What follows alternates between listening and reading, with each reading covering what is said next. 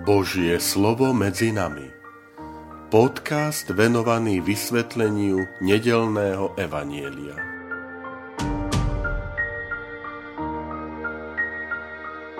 Vítajte, milí priatelia, pri počúvaní tohto môjho podcastu. Volám sa František Trstenský, som rímsko-katolícky kňaz, farár a dekan v Kežmarku. 13. august 19. nedela v cezročnom období.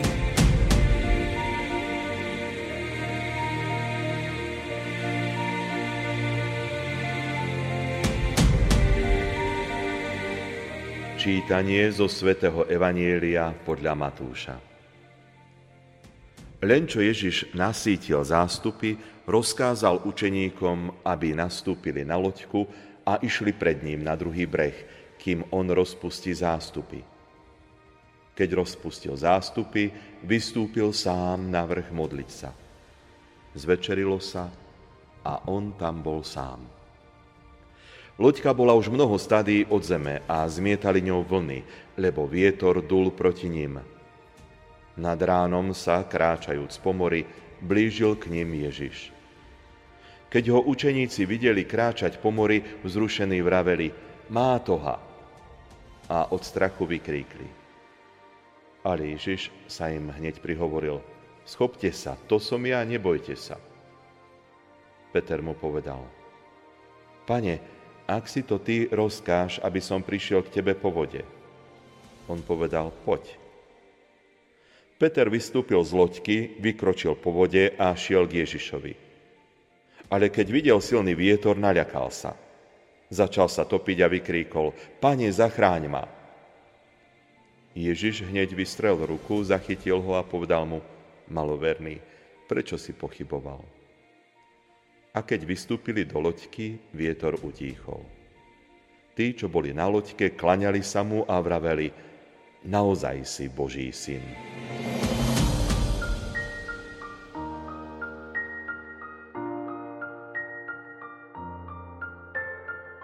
Milí priatelia, milí bratia a sestry, Uprostred letných mesiacov, prázdnin a dovoleniek nám zaznieva tento nedelný úryvok, ktorý začína slovami, že Ježiš rozpustil zástupy, vystúpil sám na vrch modliť sa.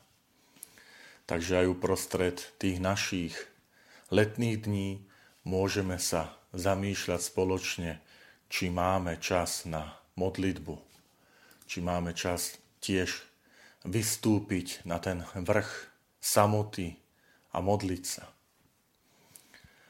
Vidíme, že Ježiš chce zostať v tej nerušenej prítomnosti s Otcom. Kristus vyhľadával tieto radikálne chvíle samoty bez svetkov, aby sa pohrúžil do modlitby.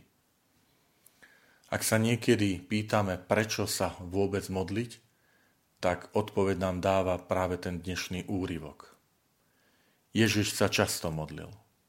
Ak o sebe hovoríš, že veríš v Ježiša Krista, že si jeho nasledovníkom, rob to, čo robil on. Modlil sa on a často sa modlil, tak sa modlí aj ty a modlí sa často. Vyhľadával samotu, robil to bežne ako niečo samozrejmé, tak rob to aj ty, ako čo si samozrejme, čo je súčasťou tvojho života. Ježiš sa modlil pred dôležitými rozhodnutiami, ako bola voľba apoštolov, svojich najbližších spolupracovníkov. Modlil sa v kritických okamihoch, v Getsemanskej záhrade, modlil sa na kríži.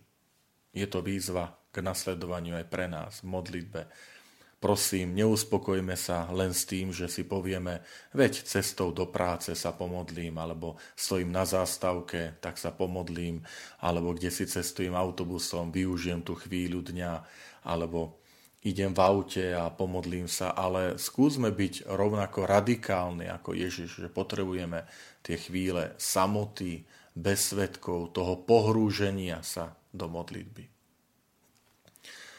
Druhé miesto, popri tom vrchu ako miesto modlitby, je, e, ten dej sa odohráva na mori. Vidíme, kým Ježiš v samote s Otcom je pohrúžený do modlitby, tak učeníci prežívajú iný druh samoty. Sú osamotení na mori z očí v oči živlu vody a vetra. Tom biblickom chápaní more predstavuje chaos, predstavuje nebezpečenstvo, predstavuje ohrozenie života. More je symbolom nepriateľských síl, ktoré iba Boh dokáže premôcť. Iba Boh ich dokáže ovládnuť. More je symbolom veľakrát aj toho ľudského života. Že veľakrát nás ohrozujú tie ťažkosti, výzvy e, života, niekedy nečakané správy, udalosti, ktoré zatrasú našim životom, našou vierou, našimi vzťahmi aj tu platí, že jedine Boh ich dokáže premôcť. Jedine Boh ich dokáže upokojiť, utíšiť. Aj my v tomto si uvedome a potrebujeme raz, že Pane, v tom rozbúrenom mori môjho života si Ty, kto dávaš mne, mojej rodine pokoj. Preto tá loďka, ktorá je symbolom aj církvy, symbolom ľudského života. A potom tá Ježišova zachraňujúca ruka.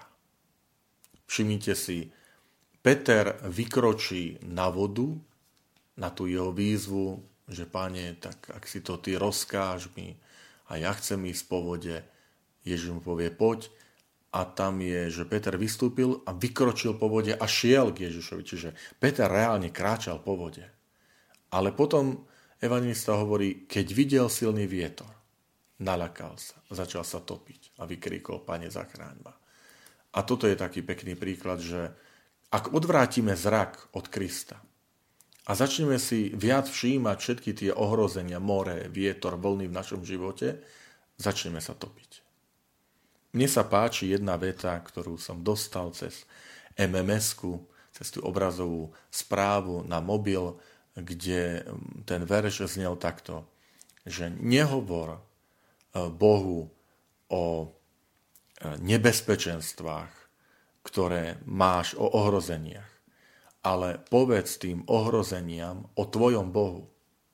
A toto je dôležité. Že tie nebezpečenstva a ohrozenia, oni prichádzajú do nášho života. V rôznych, rôznych podobách skúšok, ťažkostí, pokušení. Povedzme mu v nich, tým, tým ohrozeniam, povedzme o Bohu. Toto je náš Boh. Bez Krista nemôže jeho učeník prežiť. Bez Krista neprežije ani kresťanstvo. Ak však aj vtedy doslova vykríkneme o pomoc, Ježiš nás chytí, nedovolí, aby sme utonuli v hlbinách. A tu je nádherné to gesto tej ruky si všimnime, koľko je, ako často je v evaneliách spomenutá tá Ježišova ruka, keď sa dotkne, uzdraví Petrovú testinu. Pri Jajrovej cére, pri jej skriesení je napísané, že chytil ju za ruku. Pri uzdravení malomocného vystrel ruku a dotkol sa ho. Teraz zase je to vystretá ruka, ktorá zachytí Petra. Je zaujímavé, že aj v starom zákone Mojžiš, keď e, pripomína, aké skutky a znamenia urobil Boh, tak hovorí, že videli ste tú mocnú ruku a spriamené rameno, ktorým vás Boh vyviel z egyptského otroctva, že tá ruka je tam stále symbolom toho podania, tej záchrany, tej ochrany. Teraz tú Božiu ruku a vysreté rameno zakúsil apoštol Peter. A o to si prosme aj my, milí priatelia, že že Boh k nám vystiera svoju mocnú ochrannú ruku. To je Božia ruka. Božia ruka, ktorú nepretlačí žiadna iná sila, moc, žiaden človek ani iná zloba. A to, čo sa od nás žiada, že vložme tú svoju ruku do tej Ježišovej. Je to symbol toho odovzdania celej svojej existencie do tej Božej starostlivosti, do Božej náruče. Milí priatelia, keď sme v Božom náručí, sme na tom najbezpečnejšom mieste.